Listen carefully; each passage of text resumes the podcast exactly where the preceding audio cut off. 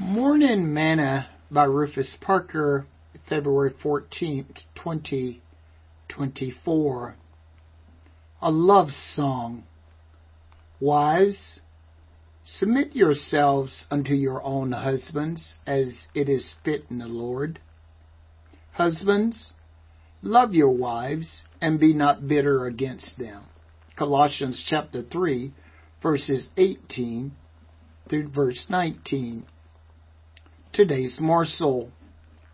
Around the world today, folks will celebrate Valentine's Day. Millions will be spent on candy, flowers, dinners, gifts, and cards to express one's love. I don't think that this should be the only day that we express love to the person we have already stated that we love. We should be showing that love in these ways on a continuous basis. But sad to say, we oftentimes stop courting when we've been together for a while. We don't do a lot to keep the vows fresh.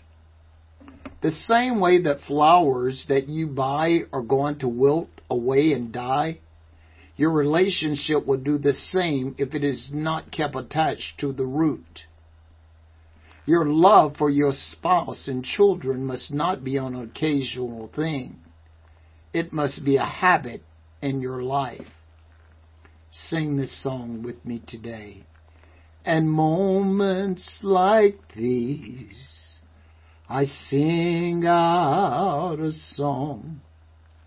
I sing out a love song to you, Lord.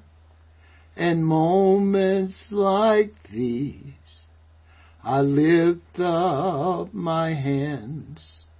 I lift up my hands to the Lord, singing, I love you, Lord. Singing, I love you, Lord.